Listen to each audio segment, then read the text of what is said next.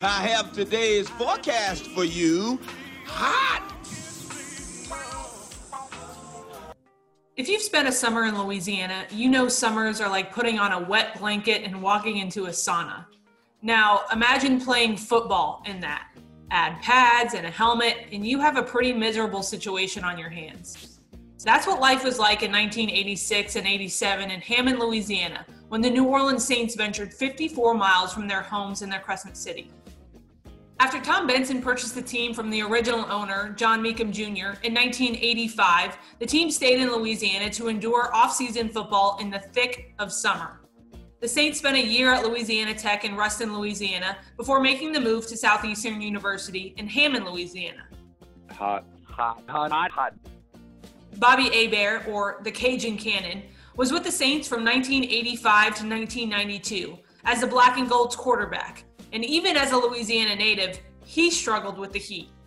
I think from one practice, I went like from uh, 216 to 201, lost 15 pounds. In 1987, the second year of head coach Jim Mora's tenure with the team, the Saints had the opportunity to travel to the University of Wisconsin Platteville to hold a joint practice with the Chicago Bears.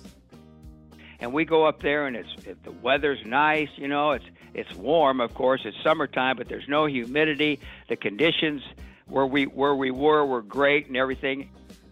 Following those three days of camp, Mora and general manager Jim Finks decided a change needed to be made. After that, I you know I, I talked to Jim Finks. I, I said, "Hey, Jim," and he knows it. He was when he says, "Yeah, we got to find a better place to practice and have our training camp and stuff."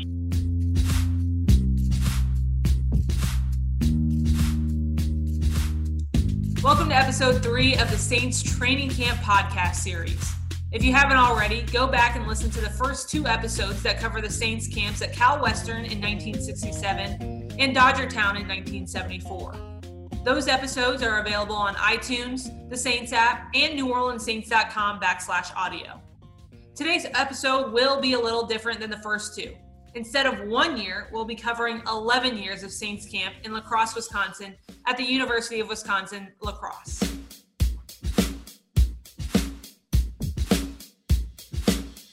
Owner Tom Benson and head coach Jim Mora were in their third year with the Saints. General manager Jim Finks was in his second, but the trio had developed rapport and success. In 1987, one year prior to the Saints going to La Crosse, the Saints had made the playoffs for the first time in franchise history. They went 12 and 3, but fell to the Minnesota Vikings in the wild card round. The Saints, led by Mora, Hebert, and the Dome Patrol, got a taste of success, but they wanted more of it. Though training camp in Hammond seemed to bring victory for the team, it didn't come without sacrifice. The training room looked like a MASH unit. Um, I, there were guys that were getting um, intravenous IVs because they would fall out and, and have you know full body cramps. Um, um, it was kind of funny during conditioning. Uh, one trainer stayed at one end zone and the other trainer stayed at the other end zone because they knew that after every you know every hundred yard sprint, somebody was going to fall out with cramps and they needed to to be attended to. Jim Dombrowski, an offensive lineman out of Virginia who spent 10 years with the team, had vivid memories after spending his first summer in the South. Management had decided it was time to move on from Hammond. The team could be more productive elsewhere. I mean, I was ecstatic. Hebert and company welcomed the news of the relocation. Not only was the weather better for the team, but the facilities were much better, which in turn yielded better camp performance. I felt as though production wise, we was able to get a lot more done. Uh, we was able to get uh, consistent, better reps of guys really, uh, you know, mentally getting things accomplished. Dalton Hilliard spent his eight year career with the Black and Gold as a running back. And even though he was from Louisiana, he knew there's no adjusting to Louisiana heat. Dalton was a local from Patterson, Louisiana, and attended LSU. Dalton was the sixth player the Saints ever drafted out of Louisiana State University. But he wasn't the only running back the Saints drafted in 1986. The Saints were 19th in the league in rushing offense in 1985. And under the new direction of Jim Mora, that was about to change.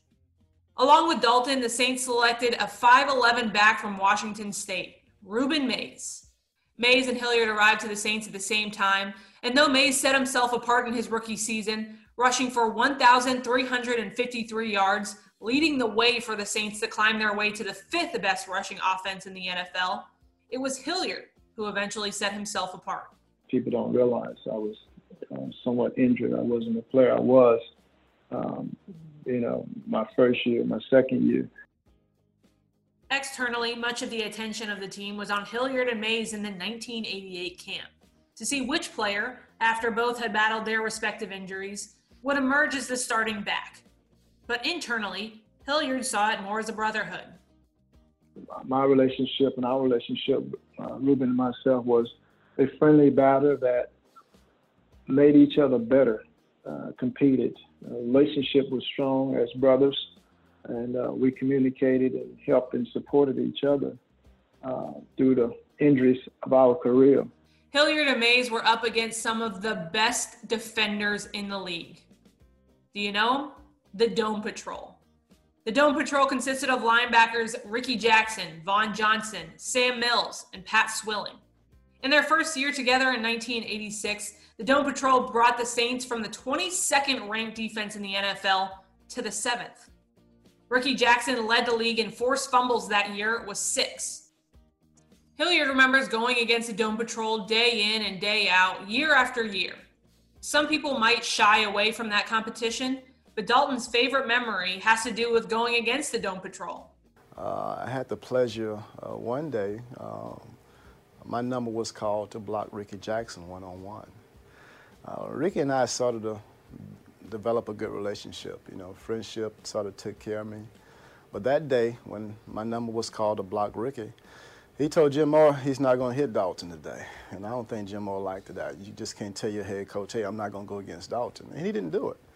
So Rickey went to the back of the line, and I had another linebacker come up, and I had an easy day at practice. After going against each other every day for countless reps, guys were tired of hitting the same players over and over. They were hungry for more. The Cheese League was the name given to the NFL teams who held their training camps in Minnesota and Wisconsin.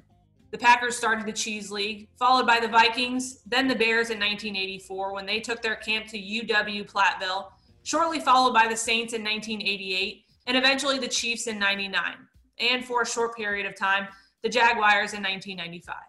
The Cheese League teams would often visit each other to host joint practices and scrimmages. Fans from all over would come to witness their hometown teams and get an early look at teams they might see that year. I tell you what, the more we won, though, the more people we'd have at practice. New Orleans was slowly climbing their way out of the narrative of a losing franchise. Under the direction of Jim Mora, the Saints had not only made their first playoff appearance, but they had seven consecutive winning seasons four of which resulted in playoff appearances. Though the Cheese League was probably a good idea at its inception, it eventually became more of a hassle than it was worth. It seems like they had a lot, lot more fights back then in practice than they do now. Uh, I mean, what the Lions, the Lions did come to town one time to La Crosse, and uh, I swear there was over two handfuls of fights. I mean, it got to the point the Lions coach, but him and Coach Mora, they almost had to have a meeting. Look, we're not getting any out of this. All, all we're doing is fighting. Even with continued fights in the Cheese League, Mora knew his team accomplished more in Wisconsin than they would have in Louisiana. Uh, he, the team could get just more in practice instead of trying to survive. Like I said, you're actually getting better. The team kept up their winning record until 1994, when they went seven and nine. Hebert, Jackson, Johnson, and Swilling had all gone on to different teams. Mora remained the head coach, and Sam Mills was the only member of the Dome Patrol left on the roster, though he too left the following year.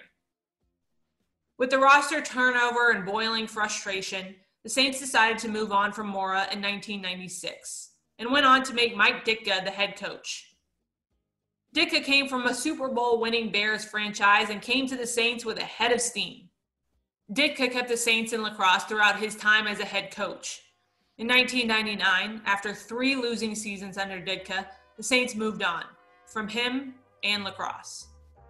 Tom Benson hired Jim Haslett and moved training camp back to Louisiana in Nicholls State. The team stayed in Louisiana for the next six years.